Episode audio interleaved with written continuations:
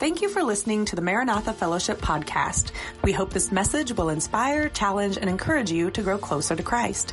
If you're in the Anchorage area, we invite you to be our guest during our morning Sunday worship service at 11 a.m. For directions, or if you would like more information about us, please visit akmaranatha.com.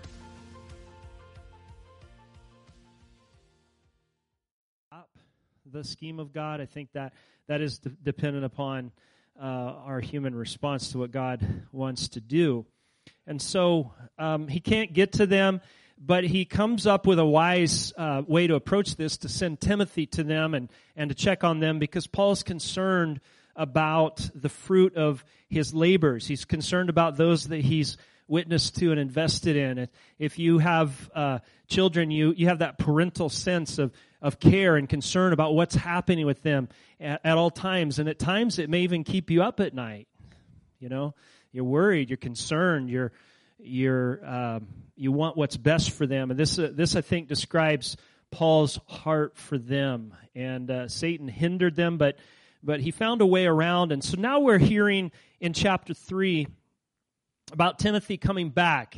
Uh, Paul and his companions are in Athens, and they've sent back to Thessalonica uh, Timothy in order to um, in order to find out how they're doing. And so, as we get into this this morning, I want to mention two things here, uh, two reasons why these paragraphs that look like they don't they shouldn't matter to us because they're they're old and they're talking about somebody else. It seems.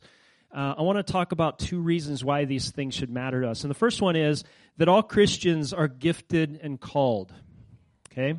All Christians are gifted and called. And I'm going to throw in with that, I'm going to really pack into this first point, that that comes with a responsibility and accountability before God. Okay? Do you know that we'll all stand before the judgment seat of Christ and be judged for what we did with the gifts that were given? And so it's important that we understand that we're we're gifted and we're called to ministry. Ministry has gotten distorted. It's the idea of somebody and the, and only these kinds of people standing behind a pulpit or going on the mission field or traveling around and doing evangelistic work. And when actuality, the New Testament says, excuse me, that pastors and apostles and prophets and teachers are for the perfecting of the saints so that they can do, they as the saints, that's all of us, so they can do the work of the ministry. Did you know that? So you could say on the front of the, the church sign, you know, who are the pastors? The pastors are so and so, but who are in ministry? The church. It's the whole church that's in ministry. And so we're called to that. And if we haven't bought into that, then we haven't understood the New Testament model. So that means that when you're raising your kids and you're at work in a secular environment and you're at the grocery store and you see somebody crying, you're a minister for Jesus. Okay? In all of those areas. So that's the first thing. The second thing is this is it matters how we do ministry. Are, are you, are you with me? You can, you can spin your wheels doing a lot of activity. Uh, I think it was Clark Kellogg, the basketball announcer, that used to say things like, "Look, they, those guys look like a bunch of screensavers out there. There's a lot of activity, but there's no work being done. You know, screensavers or rocking chairs, lots of motion, but you're not really going anywhere. It matters how we do ministry. It's not just busyness, but ministry has to be done in a certain way. And I think for that to happen, it needs to come from a heart. Do you know God wants to put a he wants to give you a heart transplant. He wants to put his heart in us to do ministry. Right? Okay. Well, let's look at the scriptures. You're tired of hearing me talk, I'm sure. Let's look at what it says in chapter 3, verse 6 and following. We'll go through the end of the chapter. I think that's about seven verses total. But Timothy has just now come to us from you and has brought good news about your faith and love he has told us that you always have pleasant memories of us and that you long to see us just as we long to see you. Therefore, brothers and sisters, in all of our distress and persecutions, we were encouraged about you because of your faith. For now we really live since you are standing firm in the Lord. How can we thank God enough to you for you in return for all the joy that we have in the presence of our God because of you? Night and day we pray most earnestly that we may see you again and supply what's lacking in your faith. Now may our God and Father himself and our Lord Jesus clear the way for us to come to you. May the Lord make your love increase and overflow for each other and for everyone else, just as ours does for you. And may he strengthen your heart so that you will be blameless and holy in the presence of our God and Father when our Lord Jesus Christ comes with his holy ones. All right, so as I said, that first part, it doesn't sound like it applies to us. It sounds like Paul's talking about how he feels about the Thessalonians. Okay, so as you look at it, that's true. That's what's being said there. But I think what we need to understand is here is a model of a heart of ministry. Okay, are you with me on that? That this is not just a, a description. If it's true that all scriptures God breathed and profitable in some way, then I think the way we understand that this is profitable for us is that we're seeing Paul's heart come through. And more importantly, because I think Paul has adopted the heart of Jesus, we're seeing the heart of Christ come through in this. So let me talk about this. What is what is our joy? And and if you want to give some some uh, headings to these, there's two of them. The first one is my joy, and the second is my wish. My joy and my wish. As a as a minister, uh, Paul has something that brings joy to his life.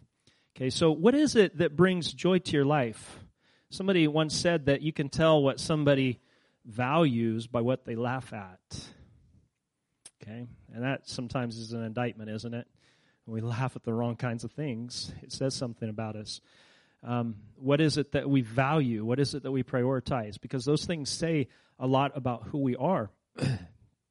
And so, what is it in your life, if you're if you're to think about, I'm not asking you to respond out loud, but would you consider for yourself what is it in your life that brings you joy? Come on, participate with me in this because I think there's something important that happens. As I was working through this this message, I was thinking about what is it that brings me joy. And one of the things that brings me joy is baptism. It's exciting to see people saying to their to the world, to the church, because one of the I didn't tell them this because I didn't want to spring it on them, but one of the things that happens in baptism is that they're saying, I'm accountable to all of you now for how we live. Okay? But the joy of it is this is that it's it's symbolizing a new birth into the community. For that we ought to be we ought to be rejoicing and when uh, Tyson texted me and said, I'm, I'm, I'm so excited I'm excited too because this is showing that God is at work among us. And there's other evidences of that as well. But I wonder what it is that brings joy to your life. And I wonder if we, we might compare that with the great men and women of God. What do you think they would say brought them the most joy in life? What do you think David would say? I think what do you think Solomon in his early days might say would bring him the greatest joy in life? It seems that at the top of the list is there's joy in the Lord. There's rejoicing in knowing God. There's joy in his presence forevermore. And so we know that, and we know that when we get close to people, we find joy in the things that they find joy in, right? Even if we maybe firsthand don't like it. Like you might have a spouse that likes horseback riding and you don't like horses. What's that? Or what? Or not. Yeah, or not. Janie doesn't like horseback riding. I don't know if we've ever tried horseback riding, but you might be like, that's not my jam. But because I love you and I know that you like riding horses, I'll ride horses with you. And I'll even grow my hair long. you know what I'm talking. I'm just kidding. This is all hypothetical, and I'm talking about somebody else. But, um, but you know what I'm saying that that you find joy in what the beloved finds joy in, and when you're following God, you find joy in what God rejoices in.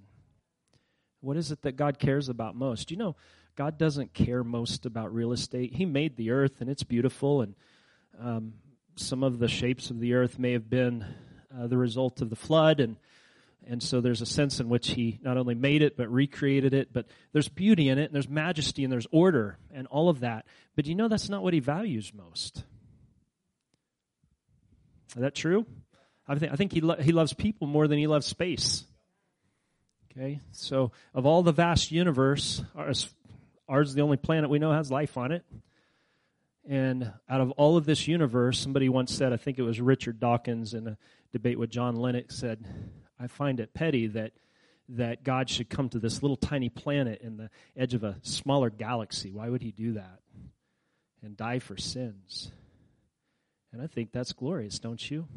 Shows his love for us. He rejoices in the winning of hearts and lives. And I think it says something about us if we, we say we love God and we don't love people. Now, I'm not saying everybody has the equal love for people. You know, it's, for some, it's, it's awkward and it's a struggle that you have to work through, but God loves people. And so if we want to love God, we need to go where his heart's at. You know? So, what is Paul's joy?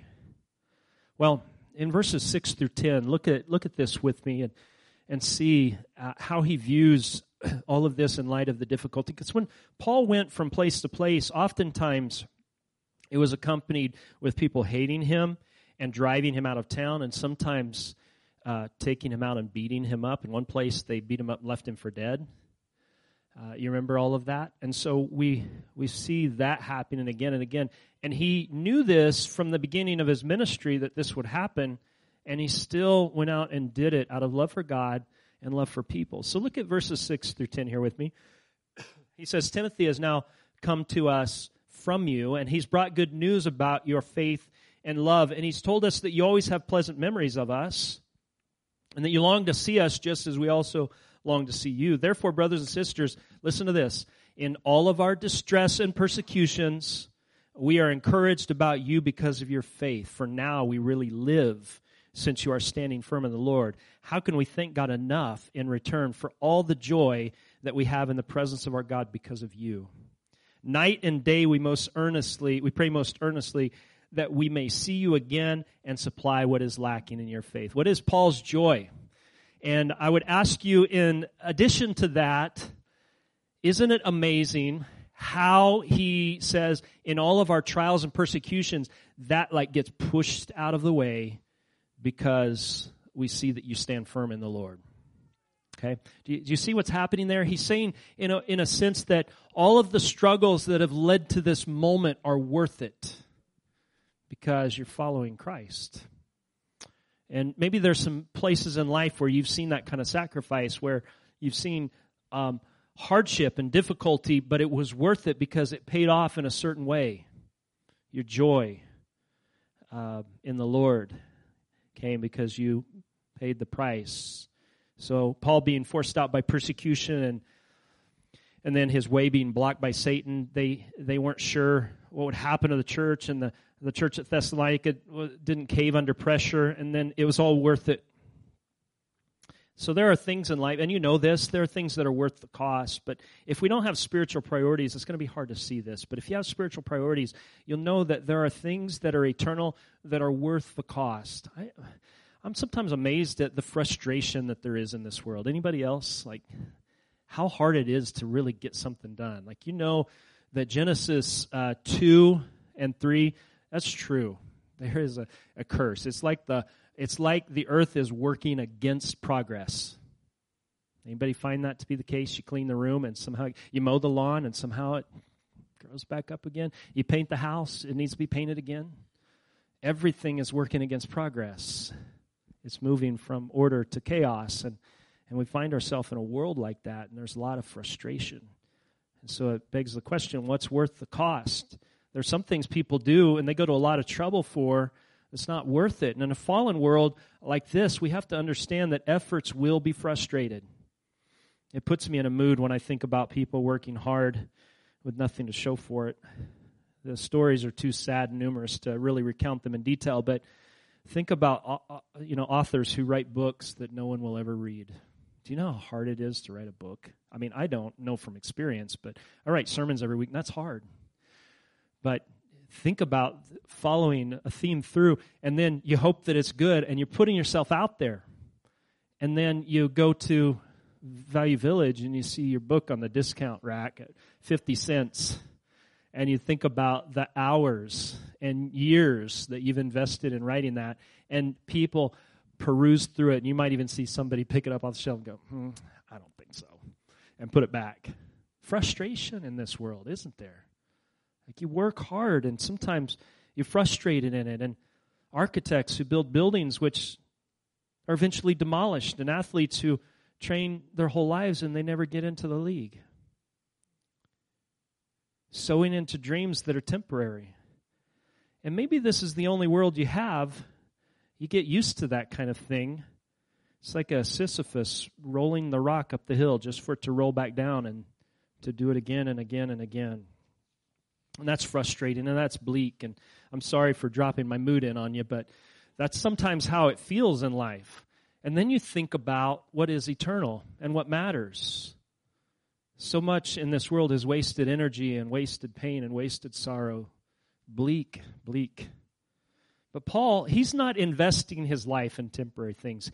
Paul doesn't have a day job. He does have a day job, a profession in which he works with his hands and does products and um, is commonly called tent maker. Some people think he, he made prayer shawls, and that's a possibility, you know, because the, the prayer shawl is the, the booth or the tent in a way. It's a tabernacle in a way. And so some people think that Paul did that. And then he sold those goods in the marketplace to whoever would buy them, and it supported his ministry in a lot of places. And Thessalonica is one of those, and Corinth is another place like that. But he also invested in people's lives, and he's building the church and he's extending the kingdom, and it costs him. But his joy comes from the people that he's brought to Christ.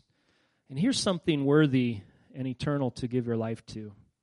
You know, it's not everybody's full time job to, in, in the sense that that's where you earn your income, but it's open to everyone to be a part of building the kingdom. And, and so I'm talking to you if you think, man, this sounds like for the like hyper spiritual. Do you know that God's design or plan for the Christian church is not to have levels of elitism? Do you know that? That like, oh well, they're super spiritual and they're way up here, and I'm like at Padawan level or somewhere down there, and not quite as good. If you don't know what that is, you might need to Google it later or talk to Janie. She'll get you straightened out. But you're not quite there yet, and but here's the thing that God wants for all of us is to be involved in His work and you'll find more joy and fulfillment in doing that which is eternal than you will in anything else. And it might be part of your day job too, to, to be able to do that, to, to shine your light and to let people see the love of Christ. But it's God's call for everybody to be a part of that. What can we be doing that's more important than that? We're a growing church right now, and um, there are some growing needs in areas of ministry that I would like to point out. I thought this would be a great place for a commercial break and to let you know that we do have needs. And I think it's accurate, to say this that we're at a crucial point where the identity of our church will be shaped. Okay? Because up to this point, we've been a volunteer church. Everybody, almost everybody's involved in volunteering. Okay? And we're growing to a point where there can be a temptation not to be involved. And so I want to encourage you that this will shape who we become as a church, our choices individually about being involved in ministry. And if we become, I don't, I don't want to become one of those churches where people can slip in and just kind of consume and then leave and not be a part because I think it's God's call that we minister to one another. if we're not doing that, I think we fail somewhere along the way in our mission. And so you might ask yourself, how can I be involved? And I think there's a lot of areas where that can be. It's not always glamorous, but it matters. And we need more help, people to jump in and serve. And I wouldn't ask for me. I promise you, I would never ask for me for you to do that. Um, sometimes even shy about asking for the Lord, but but I do ask for the Lord. Will you do it for God? Will you be involved for Him and bless Him? Because I think we could we could give Him more than what we've given him before. Okay? And the reward will be changed lives and God honors, and God will be honored more and more. So now look at verse 10. I want you to notice where Paul's heart is in this. Look at what it says here. Night and day we pray most earnestly. Okay. Can I translate that into how we might view that? Paul is begging for opportunity to serve more night and day we pray most earnestly that we may see you again and supply what's lacking in your faith. He wants to connect with the Thessalonians. He wants to minister to them more. He wants to shore up their discipleship in some areas and perhaps uh, pray for them that they might receive spiritual gifts and, and empower them to be who they need to be. But this is this is Paul's heart. Like sometimes we get to a place where like I need to really step back a little bit from ministry and do less. Paul here is the kind of heart that's after the joy that's found in God that says, "What what more can I do?" Okay, and and I'm not judging circumstances. You need to decide for yourself. But I would ask you to ask the Lord, "Am I in this moment the type of person who is wanting to step back, or to dive in more to the things of God and to be used more by Him?" Paul is begging, and it suggests to me that we haven't arrived yet. We are outshone by our by by the faith of others. Until we get more joy out of the things of God than we do out of temporal things, we still have a little bit of the world in us. Do you remember? Do you remember when Israel left Egypt? They got into the wilderness, and um, I imagine it this way: that, and I know this is true. God was unfolding His plan through His people, and it might have been any given Tuesday that some bloke in a tent somewhere says uh, to somebody else, you know what? Um, I miss Egypt. They had the best food. Okay, do you remember that? Oh, they crave the, the leeks and the onions and the garlic of Egypt. And that already is just making me want to have lunch. And so then the people started to talk, and before long, the rumble of the grumbles, they started to rise and steal the purpose from Israel's hearts. Because they weren't supposed to want Egypt, they were supposed to be longing for Zion. And they let temporary desires and temporary joys rob them of those eternal things. But Paul has it right. He wants Zion, and no distraction can stand in the way of that. And by Zion, I mean not just a place in Israel or Zionistic aspirations but the kingdom of God. That's what Paul wants the kingdom of God to come down and lives to be touched and changed. Are you with me? That's what he wants more than anything. And so, temporary things aside, comfort aside, willingness to sacrifice, all of that goes to the side. It's no sacrifice when you're doing it with the heart of God. And so, you can tell what he's after by what brings him the most joy. And so, when we talk about my joy, here's, here's what ought to be our joy, I think. And I need to grow in this, and I think a lot of us need to grow in this, is that our, our joy ought to be what brings joy to God. Okay. Number two, our wish, my wish, my wish. 11 through 13. And I'll talk about this in just a moment, but uh, you might have heard the story about three friends who stumbled upon a bottle with a genie in it. true story. Just kidding. Um, Ryan, Earl, and Biff were their names, I believe. And so they got the genie out of the bottle in the usual way. And he saw that there were three of them standing there, and he said, I normally grant three wishes to one individual, but there's three of you. And they all agreed uh, to share the wishes. And so Ryan said, uh, We've had a cold, rainy summer, and I want to, I, I wish that I could go where there's a nice beach and plenty of sunshine. And so, so other people are amening that. This isn't don't amen in the middle of an illustration.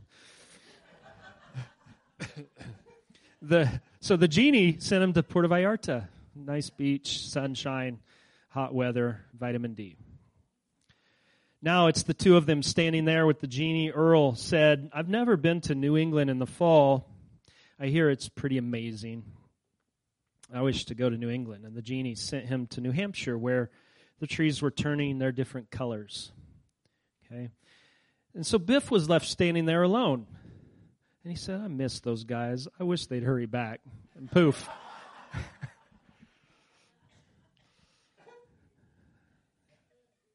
right? I, I suspect that Biff's got it right. He wants to be with people. He's not concerned so much about his comfort. When it comes to wishes, we get superstitious, and that rhymes shooting stars and birthday cakes and wishing wells and eyelashes. And um, I read somewhere that if you see a Dalmatian, you can make a wish. The strangest one I heard of is if you find a horseshoe in a pile of coal, you get a wish. And so I wondered how that started. Somebody, some guy's digging through a pile of coal and he digs up a horseshoe. And I bet he said, I wish I knew where my horse is. When it comes to wishes, we get kind of superstitious about these things. And the New Testament, did you know that the New Testament has um, words that express wish? They have a way of spelling their verbs that show um, that it's a wish or desire or a prayer. These things kind of get congealed. One Greek word means um, I pray and I wish. It means both of them. And so um, we we shouldn't cast off wishing as if it's a bad thing because it's been abused because we all have desires of our heart, things we like to see. And, and so when we talk about the wish, um, there's three phrases here. They're not telling us what is, they're telling us what the speaker wishes it to be. And so, in order to understand this, we have to leave behind what we know about wishing, like blowing out candles and some force in the universe is going to answer that. There's something else that accompanies Christian wishing. Okay, so when you talk about wish, what are Paul's wishes? Well, you can see those in verses 11 through 13. This is for the uh, this is for the church at Thessalonica. He says, "Now may our God and Father Himself and the Lord Jesus Christ clear the way for us to come to you." He's not stating a fact; he's expressing a wish, and perhaps it's even extended to the place of prayer. I think this could be called a prayer. May our God and Father clear the way. The, the verb clear is a wish verb. I want Him to clear the way for us. And then may the Lord make your love increase and overflow. This, uh, the word for love there is a, a wish verb. He wants the love to overflow, excuse me, increase and overflow are the wish verbs there. And then may He strengthen your hearts. Strengthen there is the wish verb. And so in each of these, these are these are Paul's wish. And when we hear about wishes, we, we sometimes think about blowing out candles and shooting stars and eyelashes and whatever it, it is that we wish upon uh, a wishing well or, or whatever it may be. But this is different because when it comes to the Christian version of what a wish is, a wish, first of all, states the possibilities. Okay? And do you know that with God, all things are possible? So, what is it that you can dream of and desire that God would want as a possibility? So, these are not statements of fact, these are not questions, these are desires that Paul has. It's a prayer for what the apostle wants to see with the people of God. So that's the first thing that we need to know about this. These uh, three statements, they're, they're a desire of what could happen. It could happen. What could happen? Well, God could clear the way for us to come to you, and He could increase your love more and more, and uh, He could make you blameless in holiness. Okay, until the day of Jesus Christ. These are the things that Paul wants to see in those lives. But there's more to this. The other thing that we see in wishing, and the reason I bring this up is because we've been talking about the heart. Because in the in the heart that we have for God, it what it wishes for, in addition to what it rejoices in, reveals whether we have the heart of God or not. Okay, do you understand that if you're wanting your neighbor to drop dead, that's not a Christian wish? It reveals something wrong in you, right? If you're wanting, if there's malice in your heart and you're wanting to see bad happen to other people, that's not a God centered wish and it reveals something about our heart. You know, if, if God's really working in our heart, even our enemies we should be able to bless and pray for okay, when he's having his way. So it reveals our heart. And the other thing that a wish does, and it takes it out of this type of nebulous superstition thing, is that a Christian wish relies upon God for its fulfillment. Okay, this is this is big. This is where it moves into the realm of prayers. That we're not just saying "I wish," you know, as if we're casting our words upon some kind of mystic waters out there that some force may respond to. We're talking about expressing godly desires to a personal God who can answer. And do you know that it's not wrong for you to pray your desires? Now, we always have to understand that God is working in us and He may reveal that some of our desires are wrong and that we need to change those. Even in prayer, even after we've been a Christian for a long time, we might find that we're praying for things that are not quite the right thing in the right way. And God may deal with us in that time of prayer and say, I need to work on your heart a little bit more, and this is really what you ought to be praying. Okay. But it relies upon God and not superstition. It looks to God rather than unconnected things. In fact, uh, one of the verbs for prayer means both I pray and I wish, as I mentioned. And the trouble that we have with wishing is, as I said, it's connected to the birthday cake, uh, candles, and genies, things we don't believe in. But a wish is an expressed desire, and this is what we do when we pray. We express a desire to the Lord. Now, not just that, but that's part of it. And if you haven't been praying like this, this might open up another aspect of prayer for you. That you, as a son or daughter of God, can be honest with your desires before God. And if they're wrong desires, you'll find the Bible and the Holy Spirit dealing with you on them. But He doesn't condemn you for praying, He deals with us and He changes our wishes and desires as we mature. Are you with me? And that's good news, isn't it? That we're, we're not out there lost, but God is continually conforming us to the image of Christ. He's shaping us, and He's using um, the Holy Spirit and the Word of God to do so. And I would suggest to you also the Christian community as well. He's shaping our desires to become more like Him, and so that we can have the heart of God. And so, if you haven't been praying, this might open up. Well, I hope you've been praying, but if you haven't been praying like this, Lord, I would really like to see this might be a way that God works in you to disciple you a little bit more. Obviously, the best prayer we can pray is the perfect will of God. Do you agree? Like we're we're praying God's will even if it's really not what we want. There's something to be said for praying God's will. Jesus in the garden of Gethsemane, I think the flesh didn't want to go to the cross. Would you agree? That's just like a, obvious to me. Uh, if there's another way, let this cup pass. Nevertheless, not what I want, but what you want. Nevertheless, not my will, but your will be done. That's his rock altar prayer in Gethsemane. And so that's a good prayer. And there are times that we have to push self out of the way and say, it's not really what I want, but I know this is right, and I'm going to pray it. And you might feel that way when you're praying for people who've offended you or wounded you. Like at the moment, you might be you might be parroting the words that you know are right. Okay, but don't stop. Because I think you continue to pray in that way. I think God can fill your heart with the right intention, and He can change your whole heart for people in praying for them. Okay, so that's the best. And the lowest form of prayer, it seems to me, are really selfish desires. Okay, like you're only praying for what you want and never for anybody else. And not just like what you want, but maybe even things that are sinful. People have done that before. Like, God, I don't like this wife. Send me a new one. It's not really a great prayer. It's a bad prayer, isn't it? That's what Janie told me when she was writing this message. It's a bad prayer. no, I'm, I'm kidding. But there are sinful things and sinful desires and things that we can pray for that are selfish. Like in James, where he says, You have not because you ask not. And you, when you ask, you ask with the wrong motives to consume it upon yourself. Selfish thing. Okay. Now, it's not wrong to ask for your daily needs and the things that, even things that you want, but you have to always leave room for God to say, that's not going to be for your best. Right?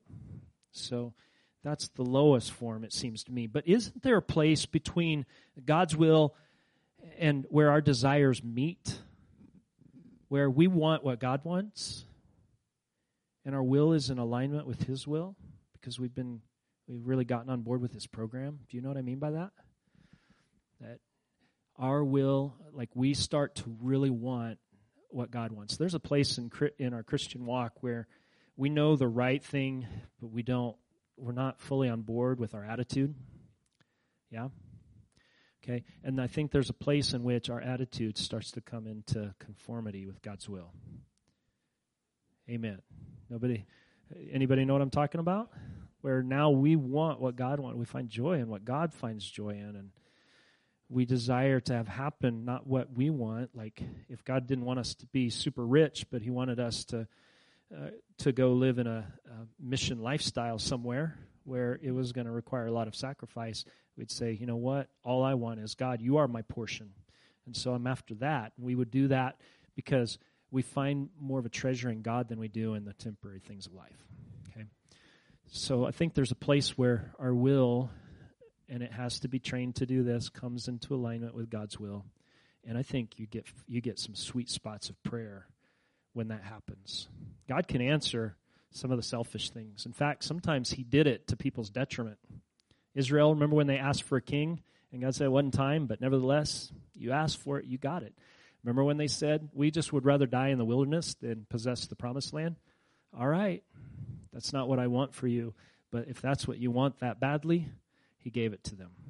Okay, we don't want to be on that end because that's a losing end. Okay, but God is a good, He's good at answering prayers, and, and He will answer prayers sometimes when our heart's not in it. And we know it's the right thing, and we're parroting the words we know we ought to say.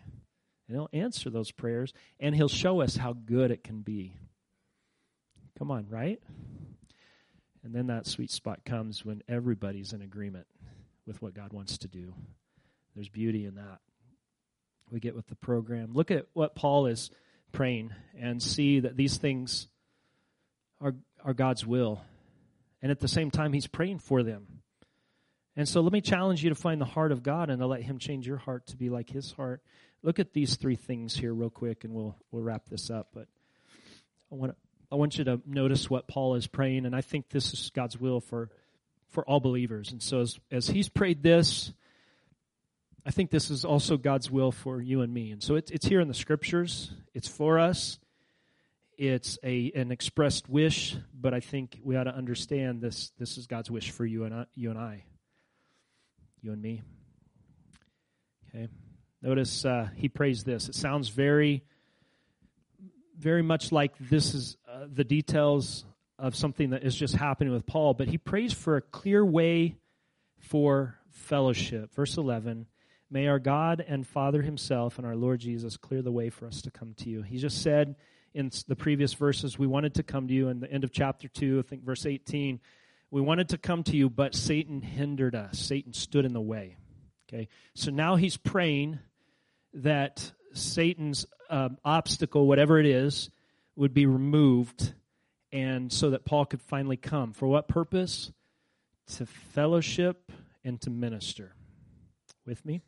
Say, God wants to answer prayers like that, and so we can pray prayers like that and we can expect that God wants those things to get out of the way. But notice the purpose of it it's for the fellowship, clear the way for fellowship and ministry to happen. Remember, Satan blocked the way. Do you think God can clear it? Yeah. Do you think God and Satan, do you think Satan's any match for when God gives his declarative word? No. In fact, um, there's this place in the New Testament where I think it's in Jude, and I think some echo of it's in Second Peter, where it says something like this: that when disputing over the body of Moses, uh, Archangel Michael didn't bring a railing accusation against Satan. He simply said, "The Lord rebuke you." The Lord rebuke you. And all that's all it takes is a word from the Lord, and that's done. Okay. I, and I didn't mention this last week, but I don't know if you've noticed this. Paul didn't run around, he wasn't rebuking Satan to get him out of the way. There's time for that. But in this scenario, he recognized that God needs to open the door. Come on, true? God needs to open the door. And so he was going to do that. Could there be other obstacles that stand in the way of fellowship like this? Because what Paul's after here, reuniting with the body. What we're talking about here is some obstacle that's standing in the way of true fellowship. What other obstacles stand in the way of that? Well, sin stands in the way of that and self stands in the way of that. We have personal preferences and we get selfish about those things. Like, you know, if we have a church event, let me just mention something like this. We have a church event and we're, we're going to um, a restaurant or something like that. Okay. I think we need to consider more about the purpose of something like that than the fact that we enjoy the restaurant that we're going to. Like, I think it's a shame if somebody says, I'm not going to that restaurant because I don't like it. I don't like their food. Well, that's not the point. The point is that we're going there as the family of God to fellowship. Do you understand what I mean? This is an example of how sometimes selfish preferences can get in the way of seeing the true purpose of a, of a thing that we're doing. And so we need to evaluate things like that. And we have another religion that's moved in to our world, and it's the therapeutic. We live in a therapeutic society in which, and therapeutic is about me. It's me. Okay, um, we we live in a time where sociologists called uh, the the main theme is expressive individualism. I'm a person, and I have freedom to express myself. And so the focus of a lot of these things are the self. And sometimes it finds its way into the church. And we think, boy, that sounds really good. Except for the fact that at the center of it all is the self and not Jesus. And when that happens, yes, healing is good, and God wants to heal us. He wants to lift our burdens, and He wants us to be whole psychologically and physically and spiritually. Yes, all of those things uh, in His time. But the self is not the point. Because when we're truly healed in God, it's not about the self anymore, it's God centered. Come on, are you with me? Self can stand in the way of this. I'd like to go on, but I got to hurry. Okay, and then the, the third area would be with sin. Sometimes we don't want to be uh, allowing God to work and bring fellowship because of some kind of sin. Notice the next thing here. Paul's second um, wish is for love that increases and overflows. This uh, combination of words, increase and overflows, is connected by the word and, and, and they really are two parts of the same thing. And what it means is for it to grow and increase in intensity. So it's not only a matter of qu- uh, quantity, but it's a matter of quality. You, you understand what I mean by that? It's not just more love, but better love for one another. Not just more, but better. He wants us to have not just more love, but a refined kind of love. Yeah, more better, right? And we want we want to we want to have that kind of thing. God wants to do that within us. He desires to perfect our love. And this happens, it does not happen in isolation. and so if you don't like being a part of the church because it's inconvenient or there's people that aggravate you or whatever, I think it's really part of, I know this probably gets old to hear, but it's part of God's plan to perfect our love, to put you in situations where your love's tested. That's part of it. And so if we're resisting that, we may be resisting God's program for change. Okay? So he wants to uh, better the quality of our love and uh, increase its intensity and the quantity as well. And so I don't hesitate at all to say this is God's will for us to love better. Now, he's already acknowledged that they love. This uh, challenge, this exhortation, isn't saying to anyone here, you don't love like God loves. None of us do. But it's not to say you don't have love, it's to say love needs to grow not only in, qu- in quantity, but in quality. And God will help us to do that by giving us a more Christ like love. And then the final thing here is his final wish is a holiness empowered by a holy God. Maybe a better way to say that is blameless. Blamelessness in holiness. That sounds uh, like a mouthful. He says, May he strengthen your hearts so that you will be blameless and holy in the presence of our God and Father when our Lord Jesus Christ comes with all his holy ones. Now, this points to the fact that we're not on this endless conveyor belt or whatever it may be. That sounds ridiculous, but this is not an endless progression. a day is coming when our lives will be evaluated. And so, what Christ has done is He's cleansed us from sin and He's set us right with the Father. And He's not only done that, but it, the, He's um, given us the Holy Spirit. And He's begun the, and the Holy Spirit's begun the work of perfecting us, making us creatures that are fit for eternity with God, more like Him. One day we will stand before Him and we'll answer questions about how we lived our Christian life. And it's not, to me, it seems that this is not a matter of salvation so much as a matter of accountability for the gifts you've been given. Do you see the difference? Like, you're not, it's not necessarily about you losing salvation here. This is about God asking, You've been saved, you've been given the Holy Spirit. With those resources, what have you done? And the goal is for rewards, not for rebuke. Although I think there will be some rebukes because the Bible talks about some people will will uh, be there that they have nothing to show for their lives, And that, that is sad. Here He's talking about God empowering a kind of blameless holiness. And you know He can do that. We often hear the, um, and you've probably heard this too, we're, we're not um, perfect, we're just forgiven. That's true. We're not, we're not perfected yet, but I think it allows something else to creep in. And it's, it's the idea that we can't really have victory over sin. And we can. We can have victory over sin. I'm not suggesting to you a perfectionism like anybody here has arrived. I'm saying to you that we can move in progress to become more and more like Him in true holiness. If that's not true, there's a lot of Bible verses I have wrong. Because I think the Bible points to this. He wants us to be blameless in holiness. The NASB or NRSV says it, I think, the best. And may He strengthen your hearts in holiness so that you may be blameless before our God and Father at the coming of our Lord Jesus Christ with all of His saints. The day is coming when Christ will return and we will have to answer for how we've lived life.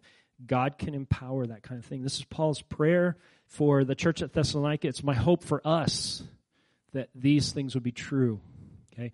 That we, we get fellowship, we get ministry. Okay? We understand it and we're doing it from the heart that God's given. That's my heart for us. And I want us to be people who love and are increasing in love, not the f- flabby kind of worldly love that's out there. Love with substance. You know what I mean?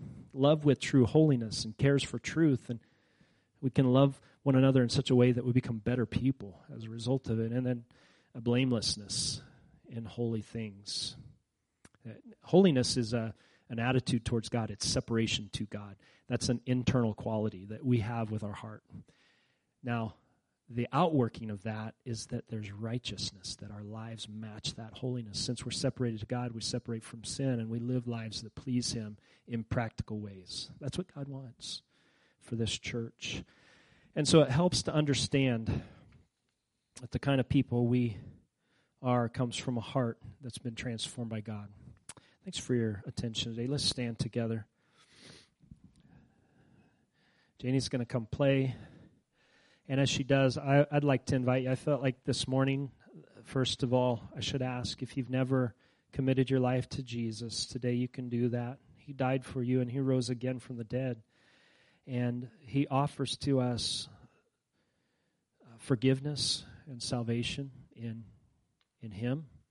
And uh, he, he offers to us true life change, and we can respond to Him simply by acknowledging our sin and believing on Him. And so we could pray simply, Lord, be merciful to me, a sinner. I put my confidence in you. Lead me as Lord. He'll respond to that. If you pray a prayer like that, tell somebody about it so that we can encourage one another and walk through this faith journey together. But the other thing I thought we should really give opportunity for today is this is that is is finding the heart of God. You might uh, have heard this message and say, "I don't find joy in those kinds of things," and those aren't my wishes. I've I've got other dreams and concerns. Uh, that's fine, but what I'm asking is, would God has God made those His heart your heart? Has He poured out into your heart the things that He loves and cares about so that you're changed and different and not consumed with self, but consumed with Him and with ministering to others. If not, would you pray? And maybe you say, I already have a heart for God, but I want Him to pour out more in me. I don't think there's anybody that shouldn't respond in some way today. So if you'd like to, you can come to the altar. You can make an altar at your seat. But let's sing this song for just a few minutes, and we'll try to be out at our normal time. But take a few moments today, not only here, but later on as well, and let's seek the heart of God for us. We want your heart, Lord. Amen.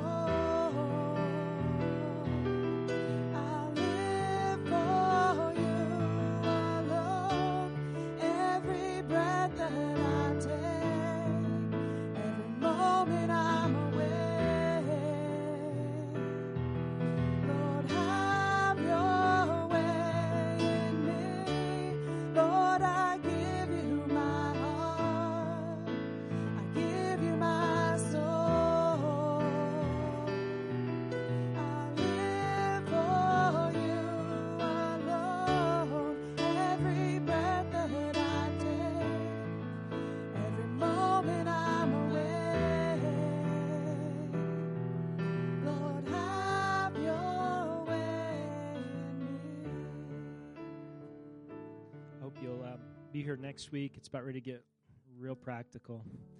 I've done that shift, as Paul does in all of his letters, from the describing something that is to how do you live the Christian life, and he's he's about ready to do that, and it's gonna it's gonna get exciting. It might get a little confrontational as we deal with God's word, not not from me, but let's let God's word confront us if we need to.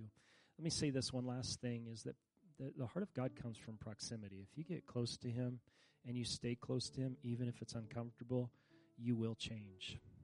Okay, so. Um, be flexible and responsive to what God wants to do. But if you get close to Him in prayer and in reading His Word and staying among His people and desiring God, He will give you His heart.